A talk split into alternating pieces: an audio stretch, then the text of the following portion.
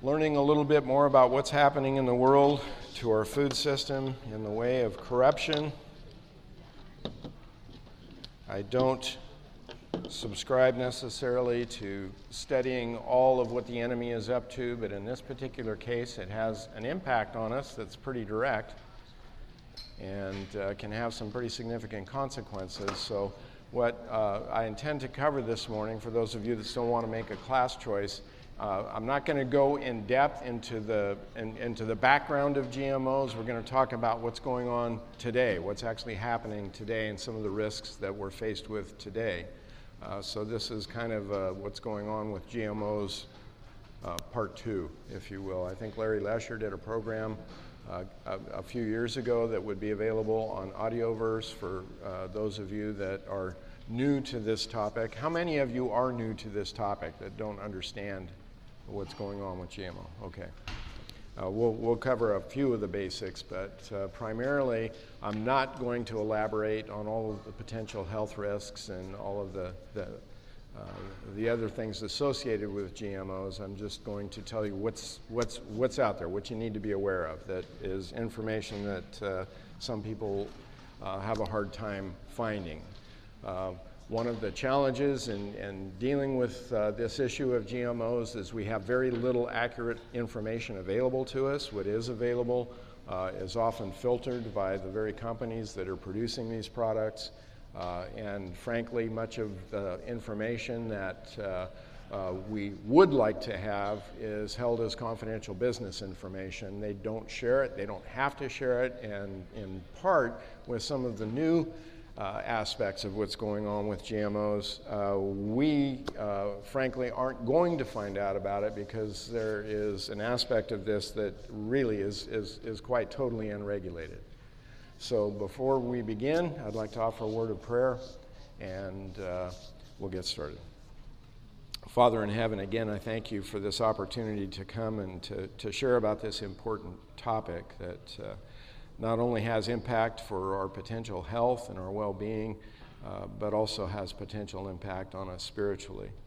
Uh, Father, I pray that you'll open our eyes and our ears to hear and uh, that your Holy Spirit will guide us here so that the words that I say can be useful uh, to your purpose and so that the hearers here can glean the truth that you would have them understand. Abide with us now, I ask in Jesus' name. Amen. All right. Uh, a GMO, obviously, is a genetically modified organism, and GMOs are very prevalent in the food supply today. Uh, you'll see me doing this. What I'm trying to do is advance a slide here and I'm having mixed success with doing that. But would you advance it, please? I'm sorry, I have a, a gizmo with an inaccurate or with an inadequate range to, to do what I need to do here.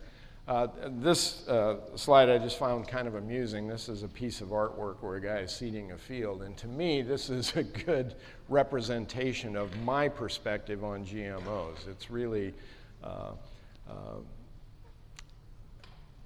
it, it, it's really a very haphazard method of modifying plants that is used to, uh, to make GMOs. And next slide, please. And uh, there are some aspects to this science that, if you want to look into it more deeply, are very, very disturbing in the sense that we're really uh, tinkering and toying with things that we very, very poorly understand.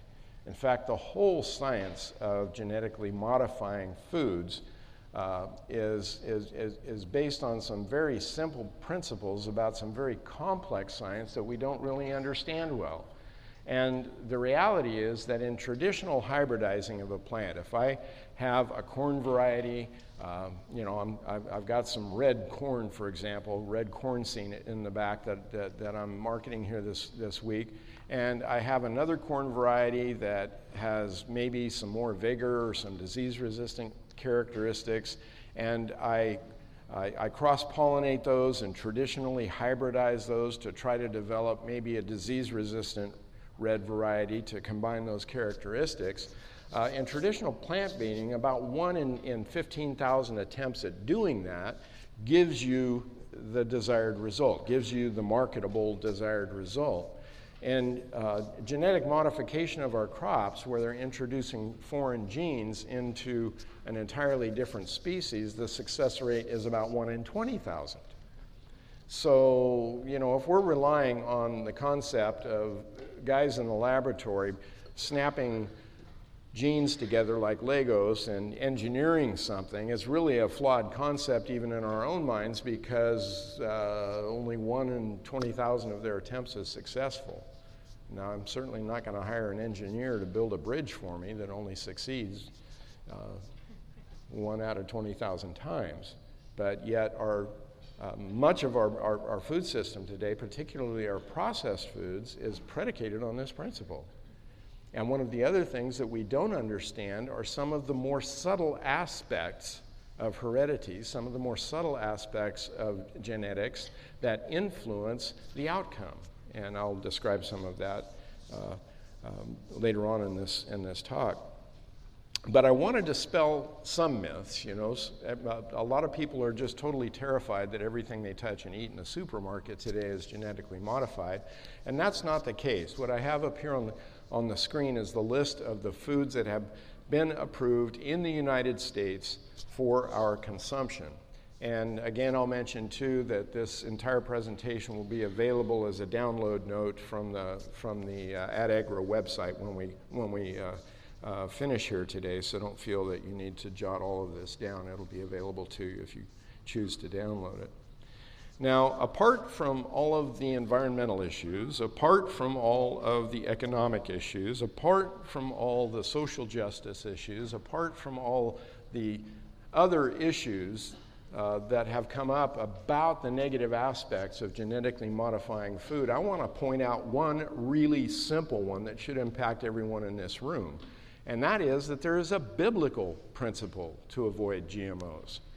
And we can find that biblical principle right on the first page of a Bible in Genesis chapter 1 and verses 11 and 12. The Lord gives us the blueprint for how plants reproduce. Genetically modifying food does not fit that blueprint. Enough said. End of argument, as far as I'm concerned. Now, others don't feel that way. I actually had the opportunity uh, about seven years ago to approach the General Conference with some information about this, hoping, hoping that uh, at least the North American Division would uh, establish a, a, a you know, a, a, a, policy on how we educate our people about GMOs. I even had the opportunity to spend some time with Jeffrey Smith, who went with me uh, to that meeting to be able to provide them with information.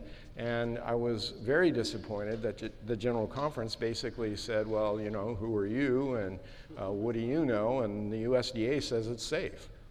And that was what we encountered. Unfortunately, uh, we still don't have a, a, a, good policy on GMO as a, as, as a, uh, as a denomination. But simply the fact that it violates a biblical principle is enough reason for me to want to avoid it. If that's not the way God laid it out for us, let's not do it. And I'm very convicted on that principle because I know that when we violate God's plans or God's laws, in the case of creation, that there are going to be consequences for that. And the reality is that over the last 20 years or so, since GMOs have first uh, come onto the market, there have been lots and lots and lots of unintended consequences, both for the producers of the GMOs and for the consuming public. We're the only country in the world that has embraced this technology so ignorantly. The, in, in, in, in, in spite of, of all of the access to information that we have in our society, a free press, a technological country, uh, lots of, of news media. Uh, we are really blinded. In fact, the information about GMOs and some of the consequences of GMOs have actually been obscured. It's not just that the information is, is, is not readily available, it's actually been obscured and, and in some instances kind of hard to find. And that to me is really troubling. These are the crops that are currently uh, have approval status for GMOs, and I want to just take a minute to mention here that um, a lot of these crops are used extensively in processed foods. So, one of the first steps that we can take to avoid exposure to GMOs is what? Avoid processed foods.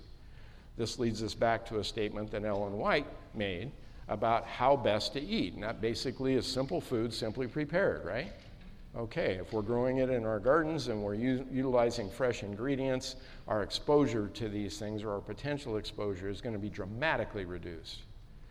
But if we're eating at restaurants, if we're shopping, as most people do, in the packaged section of the grocery store rather than the fresh section of the grocery store, there's no question that we're going to have high levels of exposure to these things.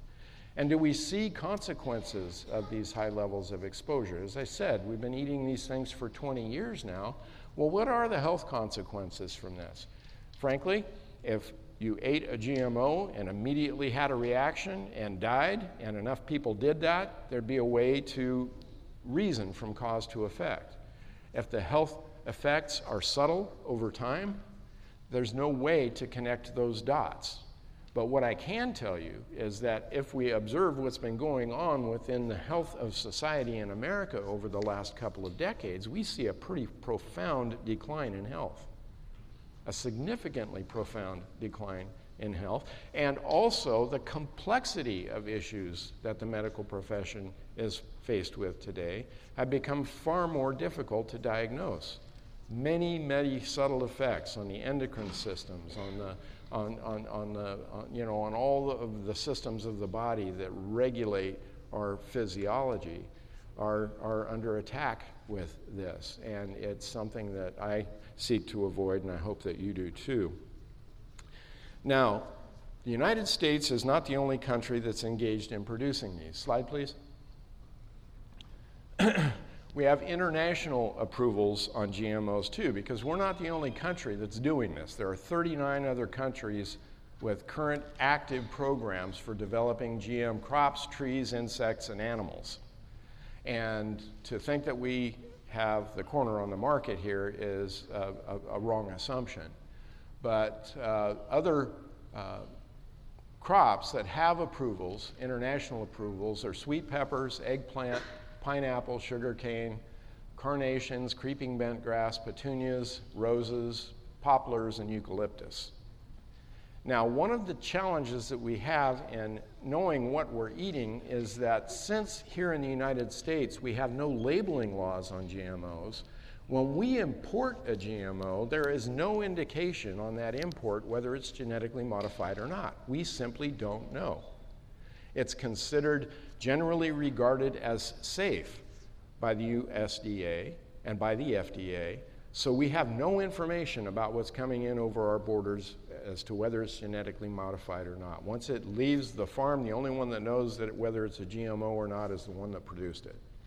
And once it enters the marketing chain, we, we, we have no way of distinguishing whether it is or not. So that leads me to understand that we've got to be careful about these other aspects of our diet too. And even though they have not received their approval within the United States, they're, they're tacitly approved by the United States because we have no labeling. And next slide, please. uh, this is a worldwide uh, list of the things that have been approved up until 2016. And as of 2016, there were 404 different genetically modified things. And I won't say just crops because, as you can see in the example here, 148 of those things are corn varieties. So it's not just, uh, you know, it's not just that there are 404 different uh, crops out there that have been genetically modified. We have many instances of, of an individual crop having a number of variations. But there are 404 things out there that are potentially threatening to us today. And not all of these, as I said, are produced in the United States. I know you can't see this slide real clearly, but it will show up if you uh, download um, uh, the presentation. Next slide, please.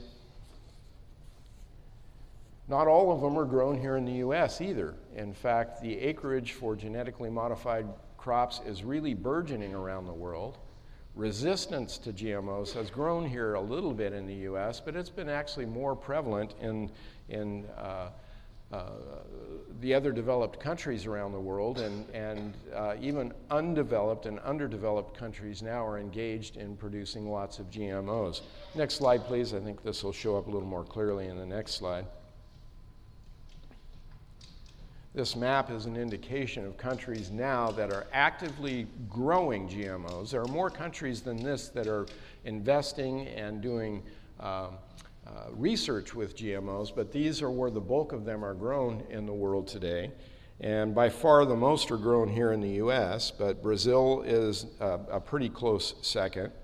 And um, Argentina is growing a lot, Canada, India, South Africa, Australia, China has recently uh, released a number of varieties of GMOs, including rice and apples. And this is something to concern ourselves with because, frankly, more than half of the apples in the United States today are coming from China. And um, most of the garlic that is uh, coming to the United States today is coming from China, and they are working with GM Garlic too. I don't know that that has reached international approval yet, but it is right on the horizon. We have a lot of various different avenues for these things to be flooding into our marketplace, and indeed they are. Next slide, please. The other thing we have to worry about is when a GMO is not really a GMO. And one of the things that we have concerned ourselves with up to uh, fairly recently is what we consider transgenic GM, GMOs, transgenic genetically modified organisms. And what I mean by transgenic is, by, is, is when we take the gene from a uh, a, a, a, given species and we insert that gene into something of a different species, such as the, the two primary crops that we grow here in the US that are dominantly GMOs are corn and soy. And in the case of the uh, both the corn and the soy, we've taken genes from viruses and bacteria and inserted those into these crops to make them either Roundup ready or uh, BT productive, producing uh, a, a, protein from Bacillus thuringiensis that makes them toxic to caterpillars. So there we're actually taking a gene from an entirely different species, whether it's a different plant species, a different uh, life form, essentially, a bacteria, or a virus, or an, an, a, a, different type of organism entirely, uh, uh, an animal, and crossing that in a way that nature would never allow. That's a transgenic GMO, and that up until this point is primarily what we've been dealing with. What's occurring now is that we're also using GMOs as parent plants to hybridize subsequent generations, to hybridize the next generation of crops. For example, if we took a Roundup Ready corn and we crossed it with a traditional corn, the offspring of that would still carry that Roundup Ready gene, but because of the way our regulatory system works, it's not considered a GMO. And this ha- is and has been taking place. And one of my concerns is now also, instead of just transferring one characteristic transgenically to a different crop, they're transferring as many as eight different characteristics with another eight or ten attendant genes to help those characteristics express themselves. So, in some instances, we have corn varieties today that have 15 to 18 foreign genes in them. And the collateral damage of that, in terms of what's going on with the uh, with the potential health effects from that, I can't speak to. I don't know. Uh, for those of you that are really interested in this and new to this topic, I recommend that you look up a, uh, a, website called responsibletechnology.org.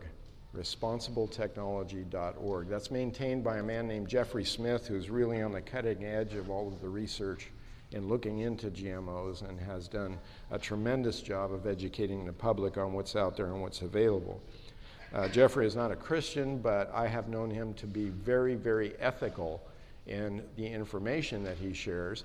And that's important to me too, because one of the things that the enemy does when he's confounding us is he polarizes arguments. Most of us are familiar with Walter Veith and his Hegelian principle concept, where we, uh, we have thesis, antithesis, and synthesis, and that's exactly what's going on with information about GMOs today, too. We have a lot of anti GMO websites out there that actually work essentially for the enemy because they're making such outrageous and outlandish claims about GMOs that they, they lose all credibility within the scientific community. One of those is natural news that a lot of us pay attention to, or a lot of folks pay attention to, and the Health Ranger. Some of the information that is being promoted there is actually counterproductive to what they ostensibly are trying to achieve because it is so erroneous. It is just so erroneous. But Jeffrey uh, has done a very good job of just distilling the facts and presenting the facts in a way that we can ascertain and understand. Now, essentially, what a transgenic GMO is, next slide. Um, transgenic plants are basically plants that have had foreign genes inserted to them. One more time. and this whole process, did we get in advance? Okay, there we go. Uh, this whole process is predicated on a science that was developed back in the 1970s. And essentially, there's an aspect to plants that uh, is is, troubling to most people when they first learn about it, but it's totally natural in plants, and that's a process called cloning. You know, when we uh, uh, have a, a, a, strawberry plant in our backyard, and that strawberry plant sends out a runner, and that runner roots in the ground and becomes an entirely separate plant, that's an, that's an example of natural cloning among plants. And one of the interesting characteristics of plants is that each individual cell within the plant has the capacity to replicate the entire plant. And back in the 1970s, out at UC Davis, they developed a process called tissue culture where they would take a new variety of plant and, and, and use the cell itself to replicate an entire plant. This was, uh, this was economically an advantage to the horticulture industry primarily because they could bring new varieties to market much more quickly than by producing seed crops. The process of developing a new variety uh, and, and bringing it to market using seed crops where you, you, you, develop, you hybridize that first initial plant, and then you develop enough seed of that plant to make it marketable can take up to seven years. And with tissue culture, they were able to bring new varieties to market much more quickly, usually within a year or two. And that was really important to the horticulture industry because the horticulture industry and the fashion industry are very, very similar.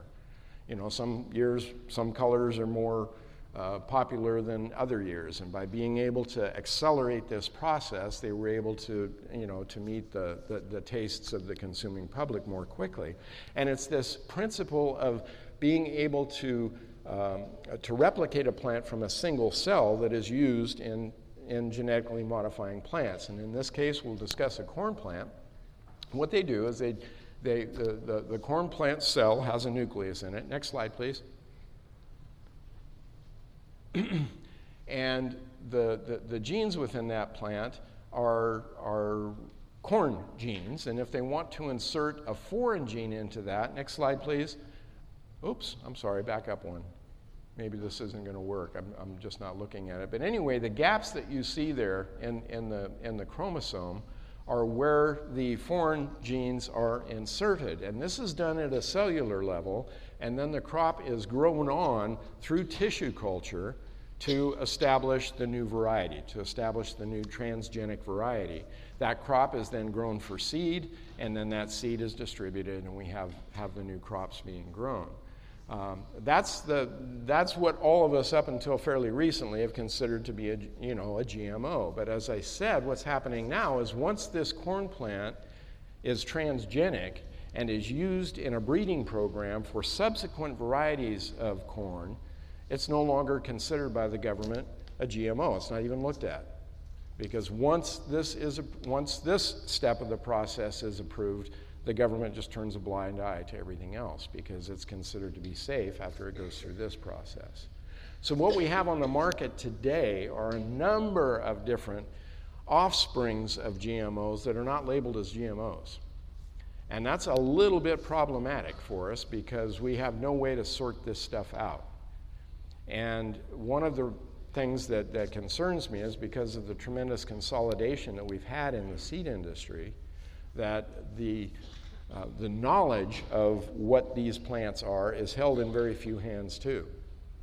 So we're getting to a point where not only do we not have the information that we need to make choices to avoid GMOs, but that information is being increasingly obscured from us. Do you follow me? I see this as a serious problem and a potential hazard for us in the future.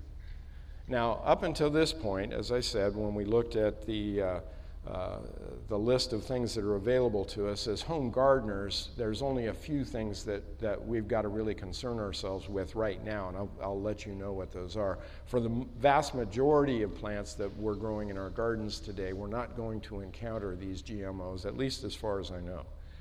And I'll give you some strategies for avoiding them in terms of, of the seeds and things. All right. Advance, please. All right. One of the, the, the, most profound articles that I read when I was very disturbed about genetically modified foods was this one uh, that was printed in Discover Magazine in November of 2006. And I suggest this is still available online. I suggest you look this up and read it. It's called DNA is Not Destiny. And it was an article written by Ethan Watters about an oncologist at Duke University named Randy Jirtle. And what Randy Jirtle uh, discovered through work with, uh, with agouti mice was that the genes alone are not the only thing that are responsible for conferring traits to the offspring.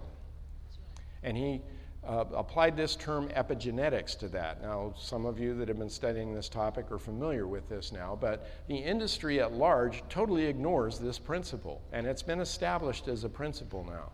Denise Caruso also wrote, wrote, an article about this called A Challenge to Gene Theory at about the same time. Uh, that was printed in the New York Times, trying to raise people's awareness for the fact that, hey, we're flying blind with this science.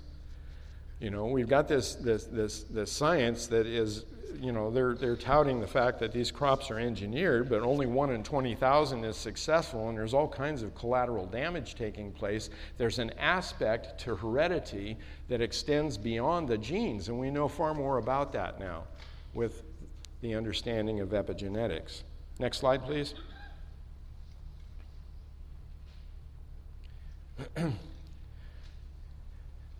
Now, as I said, one of the things that we've got a real problem with today is using a GMO parent to conventionally breed a new variety.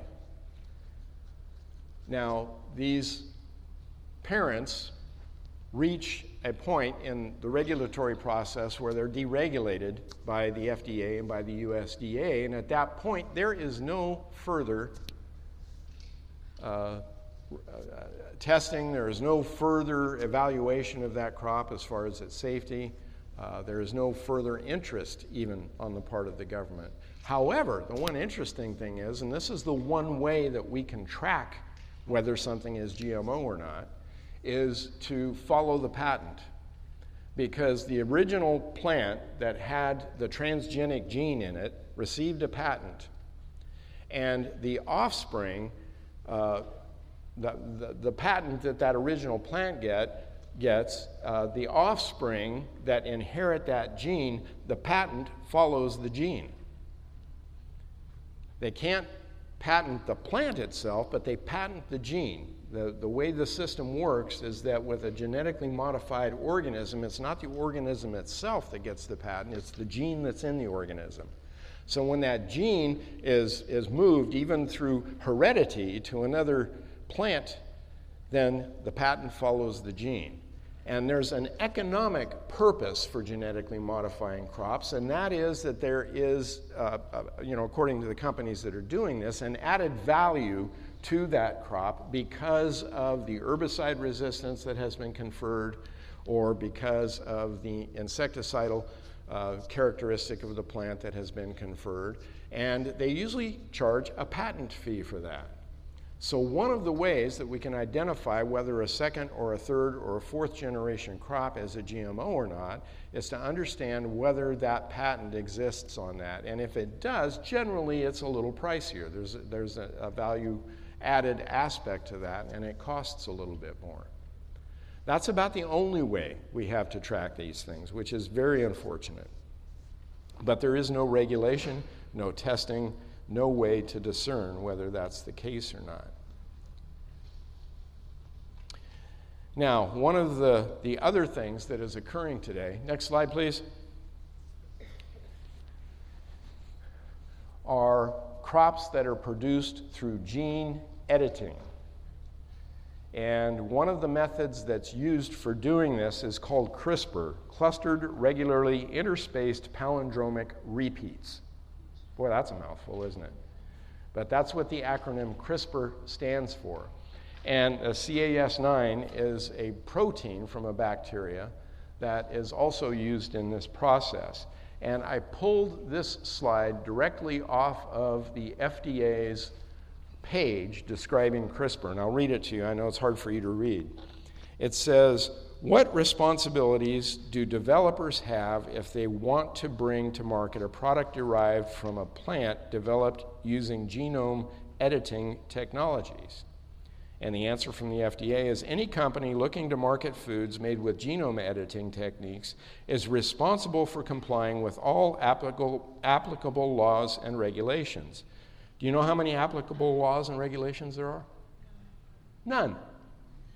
That makes it easy. For more than 20 years, developers have routinely consulted FDA about the safety and regulatory status of foods from new genetically engineered plant varieties prior to marketing. FDA intends to continue offering consultations for developers of new plant varieties, including those produced using genome editing, in order to help develop or, or, I'm sorry, in order to help developers ensure that applicable safety and legal questions are resolved prior to marketing of food products derived from such new plant varieties. Question Has the FDA completed any voluntary consultations for genome edited plant varieties intended for animal or human food? Answer As of January 18, 2017, the FDA has not completed a voluntary food safety consultation on food derived from a plant produced using genome editing. What does all that language say?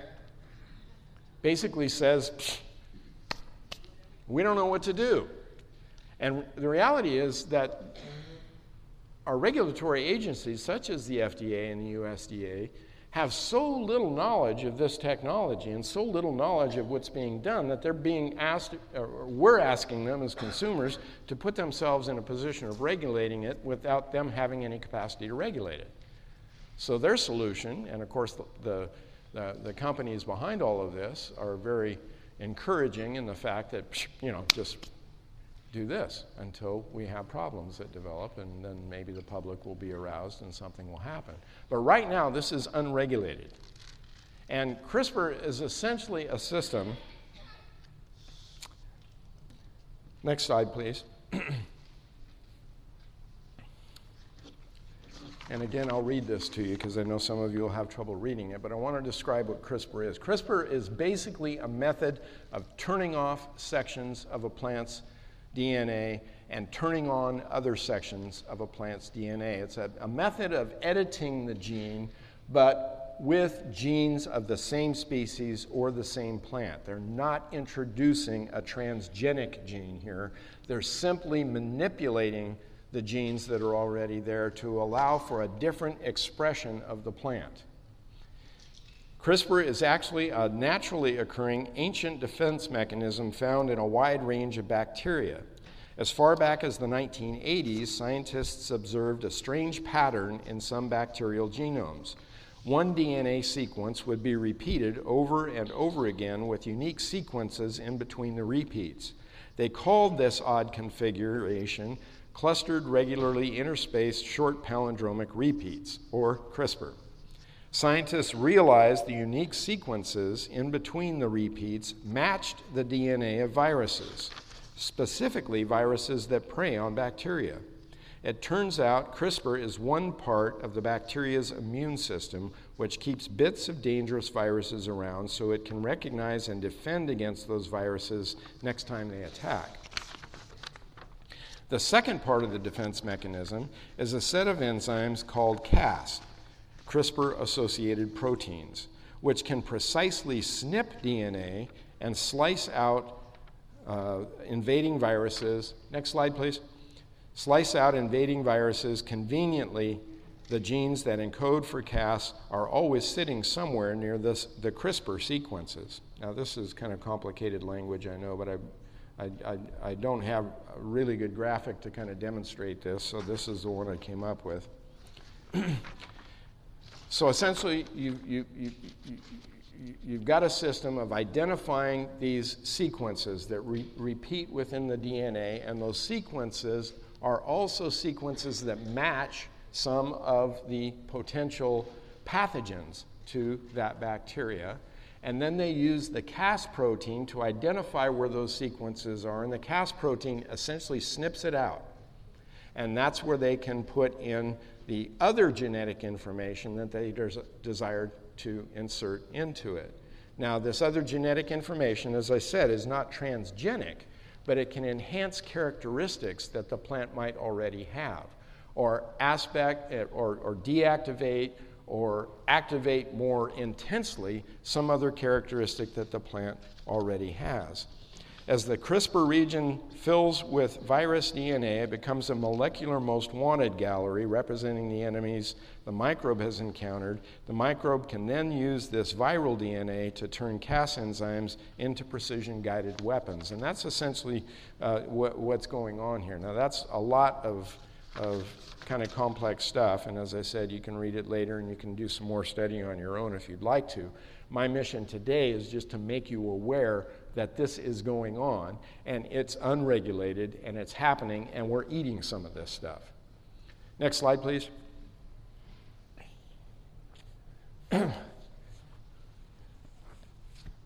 Unfortunately, this whole process has opened the floodgates for. I'm sorry. Back up one, please. Okay. Some of the CRISPR edited crops that we have today, that are in commerce today, that you can buy today, are these things here. Simplot has developed a, a line of potatoes called the innate potato. This is being marketed into the fast food industry. Anybody eat french fries in the last couple weeks? You've been eating this. Uh, these potatoes were developed specifically for the French fry industry, and one of the characteristics, there are two characteristics in this innate potato. One is that it doesn't turn brown when it's cut. See, the French fries look much fresher. The second is that it has resistance to late blight or Phytophthora infestans, which is an advantage to the grower. These potatoes are on the market, they're out there today. This innate uh, trade name, if you will, is being applied to other potatoes too. You can buy pre cut potatoes, for example, for school lunch programs that have this characteristic too, because they don't turn brown and they're not, uh, you know, they're not. Uh, uh, unpleasant to, to, to look at. You'll find these showing up in other varieties of potatoes. Primarily, it's the russet potato right now, but you'll find it showing up in other varieties of potatoes too pretty soon. And the other aspect of this, the late blight resistance, is likely to be start, start will, will, will start showing up as seed potatoes for home gardeners to make use of too, because home gardeners don't like dealing with late blight, do you? So pay attention to, to, to that name there. Uh, as, as far as I know, there aren't any others uh, that are on the market that don't carry this innate uh, trade name but uh, uh, there may be others showing up soon too. We don't know. Okanagan Specialty Fruits in Canada just developed a full line of what they are marketing as Arctic apples. These also have the characteristic of not turning brown when you cut them open. And guess where the market is for these things? Most of our school lunch programs because they use the cut fruit, and you, you, you will find these on the grocery shelves. I've seen them. Uh, there are, there's a lot of pre-packaging of food being done now, whether it's you know salad mixes or or fruit trays, fruit dishes, and these sliced apples are widely available in the uh, market today. Uh, but the primary market is for our school lunch programs. Now, how many different varieties of these are there? Quite a number. Uh, they've got a golden delicious Arctic apple, there's a red delicious Arctic apple, there's a Gala Arctic apple, there are a number of different varieties. Uh, but once again, because this is a value added aspect to the fruit, fortunately they're tagging their trade name onto it. Because, hey, you know, consumers don't want apples that turn brown, so we'll maybe charge a few more cents for this and, and, uh, and make some money by doing this. So we have to kind of follow the money to understand what's really going on here. Uh, Penn State has developed white mushrooms Again, non browning white mushrooms. Uh, these are widely available, and since it was developed by Penn State, there's no particular name attached to this. I don't know who's growing these or where. All I know is that from now on, if I decide I want to buy a package of white button mushrooms, I'm going to make sure there's some brown on them somewhere. You know, that's, that's really the only clue that I have because since it was a public university that developed this, they don't have a trade name for it. But these are widely being produced too. And recently, Del Monte Corporation has produced a pink pineapple. And these are going to be flooding the market here this spring pretty heavily. These are actually produced in Costa Rica, but this is a genetically uh, edited pineapple that produces higher levels of sugar, and in it, the, the, the flesh is pink. So, you know, these things are out there, they are happening. Next slide, please. And because of this, the floodgates are really open for hundreds of new introductions. And right now is the window of opportunity for these companies using this CRISPR gene editing because there is no regulation. So if you've got a potentially controversial technology that you're trying to introduce, when's the best time to try to push out as much as you can before somebody says, hey, wait a minute, let's look at this, right? And that's what's going on. We have a lot of our seed companies that are looking at this CRISPR technology. Uh, the pharmaceutical industry and the medical industry, too, are using this technology. Uh, it, you, you, can read about this and its applications in medicine too. I'm just referring right now to its application in food. But the floodgates are really open right now for a whole new host of introductions that involve this gene editing technique and these gene editing qualities. Now, one of the things that concerns me is there's a big lobbying effort right now. Again, these you know, our seed companies are basically consolidated into five, soon to be four companies around the world Monsanto, Bayer, Dow, DuPont, and Syngenta. Uh, uh, own most of the seed and the, and the satellite seed companies uh, on the planet today. They control about 90% of the world's seed. And Bayer and Monsanto are in the pro- Bayer is in the process of buying out, out Monsanto, so there'll soon be one less of those big guys that controls virtually all of the seed in the world.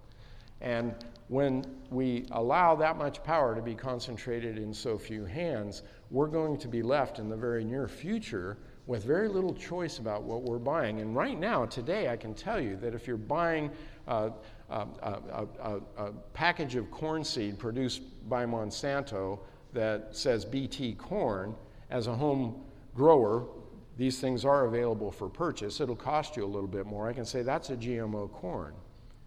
There's another uh, line of corn that is sold by Syngenta for home gardeners, but it carries a trade name too called Attribute. And I know that those things are genetically modified. I know to avoid those. But in the case of CRISPR, in the case of those downstream genetically modified varieties that don't have a trade name attached to them, perhaps, I don't know what's what anymore. So, my suggestion to you, as a consequence of all this,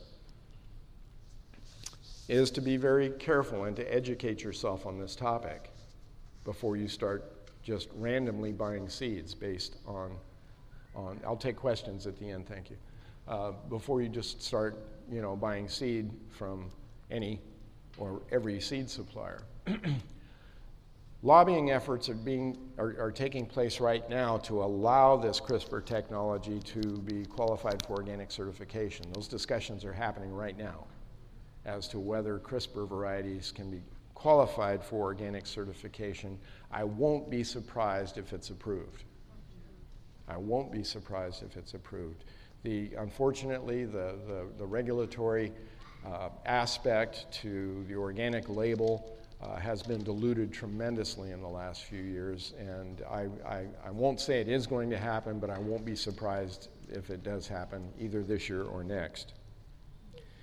Um, one last thing I'll mention here this is such new technology, we don't have a lot of information about it as far as its potential hazards, but some independent research has indicated that there's a high potential for collateral unintended mutations in plants that have been treated with CRISPR, meaning that they, they not only edit the gene that they're targeting, but other edits are taking place too, and other characteristics uh, perhaps very subtle characteristics are being influenced by this process that may have an impact on human health or nutrition. And those things we just don't know. I want to make you aware that this is happening, though. I think this is going to be a more difficult uh, battle for us to, to, to, to kind of cope with than the initial GMO battle was, in the sense of of, of, of, the lack of information that's available, the lack of regulation that's involved, and because all of this technology is essentially confidential business information. So, one of our solutions to this dilemma is to rely on tried and trusted true varieties of seed. Uh, your seedsman is going to become an important aspect of your farm safety in terms of you. You're going to need to use seed companies that have the resources to understand this technology and to try to eliminate some of it. Uh, there are some companies uh, I know that do a very good job of trying to eliminate GMOs. They pay attention to things that are that are produced in this fashion and they won't catalog them or, or carry them, or if they do, they will inform you that they do. And in general, you know, I feel kind of blessed at this point because I've discovered uh, the varieties that work really well for us on our farm, and those are the seeds that I can continue uh, to make use of, provided the, uh, the, the, large seed company powers decide uh, to continue producing those, you know, having all that production in in the hands, all of the control over that production in the hands of so few people means that a lot of the good varieties that are traditional uh, also can disappear because they control those also, not just the GMOs and, and the other ones. So, that in combination of finding good quality open pollinated seeds or heirloom seeds is, is not a bad idea. I'm not saying to rely on those, but it's not a bad idea.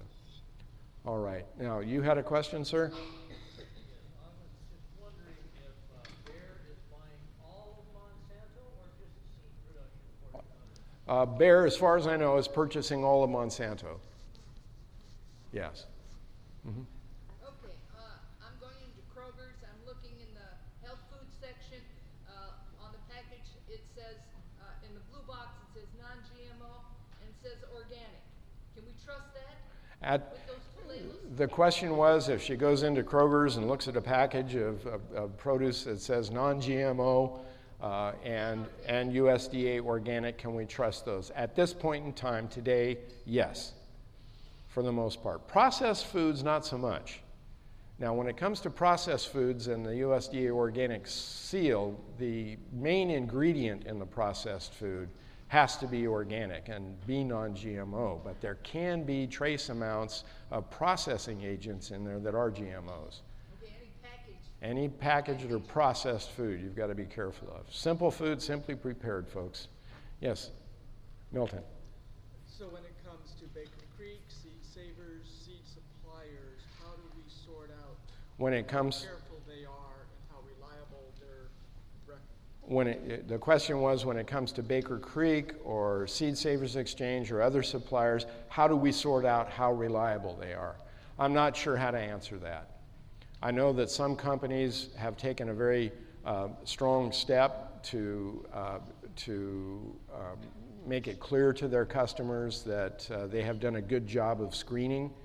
Uh, how well their screening processes are, I don't know. How educated they are, I don't know. Because of the potential of these new varieties flooding the market without any history, without any understanding of their development, uh, you almost need inside information to know what's what. So I'm not even sure how the seed companies are going to sort this out. Did you have a question?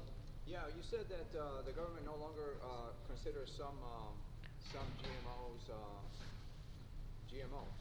So doesn't that mean that they they can already be they could already snuck it into the organic food industry and call that rice uh, uh, non-GMO organic? Well, as I said, though, the patent follows the gene. So, for the most part, at least at this point in time, and things are changing rapidly, at, at least uh, at this point in time, uh, the, uh, the organic uh, agencies, both OMRI and the NOP, the National Organic Program, would have an awareness for whether there was a transgenic gene in any crop.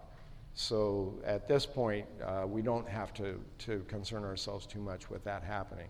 I'm not going to say that, that that's going to be the same way tomorrow. Right. right. Yeah. Well, I do know that they're. Oh yes, that's that's that. He said you, you, you, that the, the apple industry has been allowed to spray with antibiotics. That's been the case for, for decades. So I mean, Yes. I mean, the standard is going down. All the no no that standard has been in place since before the National Organic Program. The, the, the, the important point to understand here is you need to know what the National Organic Program is. And essentially, what it is, is a set of standards that is applied by the industry, by industry representatives, to a crop. What those standards are, are flexible and have been flexible over time. And it does not ensure that, that crops are not treated with chemicals. In fact, organic produce is probably more frequently sprayed than conventional produce.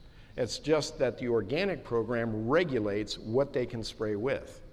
There are very toxic chemicals that are used in the production of organic food. Yes, sir.